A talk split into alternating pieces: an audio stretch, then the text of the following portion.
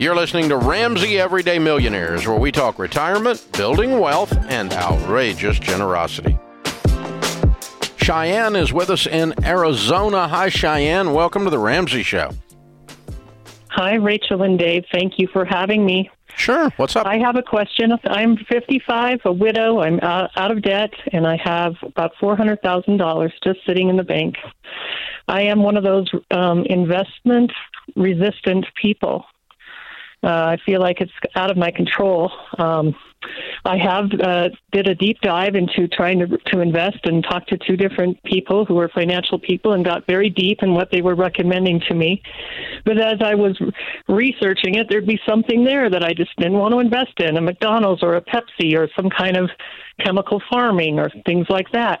And I've downsized my lifestyle. I've been a medical person for 30 years, so I'm semi-retired. I could go back tomorrow and do that. Income's not a problem. I just would like to know what your opinion is. Someone like me, if it's that you think, oh my goodness, it's not growing.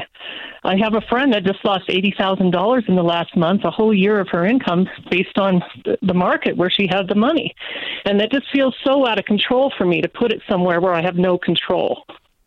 Your friend was investing in some kind of high-risk something to lose $80,000 in 1 month. Or she has $2 million invested, one of the two. Which is it? Okay. Well, I don't know the person. It's something to do with their work. Okay. See, that was a high-risk single-stock investment. Mm-hmm. And so that's not... See, the stock market represents everything from ultra-high-risk, scary, crazy stuff down to things that are just plain boring. And so when someone says they lost money in the market, it can mean that they were virtually gambling in Las Vegas, or it can mean that they just panic every time that the needle moves a little bit. But you don't have a stomach for it, is what you're saying. And you can't. I don't have the stomach for it. And you've attempted to gain enough knowledge to get some peace, and it hasn't worked. So, but you can't leave $400,000 sitting at 1% either. That's why you called. Agreed? Yes. Yeah. I mean, because you're making nothing. So what about buying some real estate that creates some income? Well, I did that.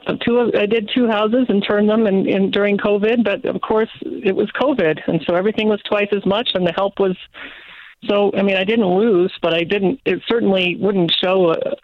It wouldn't have been worth it. In other words, so well, that's if you continue to jump in and out of things, you're always going to lose money. You got to ride the wave out, and not necessarily redoing a property, but just buying one, renting it out, and having that passive income. If you had a $40,000 property, a $400,000 property that simple piece of, nice house that someone rented for $3,000 or $4,000 a month, you'd be making a whole lot more than you would on the bank.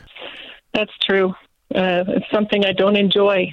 I've had many years of it, and not the best years of it. So Cheyenne, I have a question. Real estate isn't. You presented two problems with investing. One, it was companies that you just didn't agree with morally. You mentioned like Pepsi or McDonald's, right? I'm guessing you just don't agree with them as companies, and the fear that you're going to lose money. Which is greater? Do you feel like which part of it makes it like ugh? Oh, I guess in one sense, I want to put my money where my heart is, and have it manifest something good on the earth. Okay. What would that be? I don't know. I've been trying to search and find it.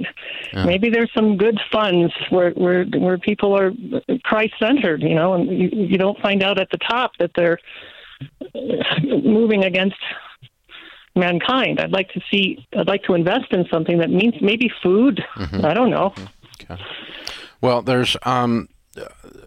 number one, when you're dealing with a mutual fund, you're dealing with 90 to 200 different companies inside of a mutual fund.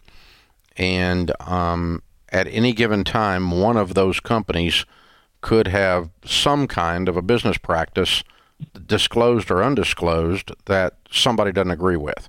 Okay? Now, you're not giving them money when you buy their stock. Okay? If you buy stock in a company from me, you gave me the money. Now, you are benefiting when they make a profit and the stock goes up in value. You're benefiting from their actions that you don't agree with. And so that part I do understand. But if there's 90 to 200 and one half of one of the companies is doing something wrong, that's kind of like you shopping at a grocery store that also sells stuff you don't agree with, but you bought the stuff you do agree with there. You really can't find something that's 100% pure in this world, this side of heaven. Now, I will tell you one thing to investigate. There is a group out of Atlanta called the Timothy Fund. The Timothy Fund. And it is a mutual fund. And their goal is to invest in companies that to avoid investing in companies that engage in anything they consider to be non-Christian. And so, for instance, they don't invest in any tobacco companies or alcohol companies. They might invest in a chemical company you don't agree with based on what you're saying. I don't know. But the Timothy Fund is actually done. It's a moral-based fund, a Christian-based idea. And they've done very well. They've got a good long-term track record. You might investigate them and learn about them. I'm not associated with them in any way. I don't have any money in there, and I'm not because I'm against them. It's just not the process I have used to do analysis for my fund picks. But I've been aware of them for over a decade, and they've got the main central fund has probably got a 20-year track record, and it's beating the market. Yeah. And so. And I would say too, Cheyenne, if you decide to step into something because you're wanting to make more than just 1%, you don't have to just do all 500,000. Like, do 50,000 for a year and see how that feels, and then maybe you take another 100,000. Right? Like, you can kind of move your way into this, but for your benefit long term, for you to even be generous on the other end to be able to give some money away to things that you really do care about. Making that money is part of that. I appreciate your pure heart, but that bank that's paying you 1%, I'll guarantee you they're engaged in things you don't like. I can just 100% guarantee that. So there's not a place you can hide in this world from that. No, I'll just promise you they're donating to things you don't agree with. I can promise you they are. Thanks for tuning in to Ramsey Everyday Millionaires. To check out all our podcasts, just search Ramsey Network on Apple Podcasts, Spotify, or wherever you listen.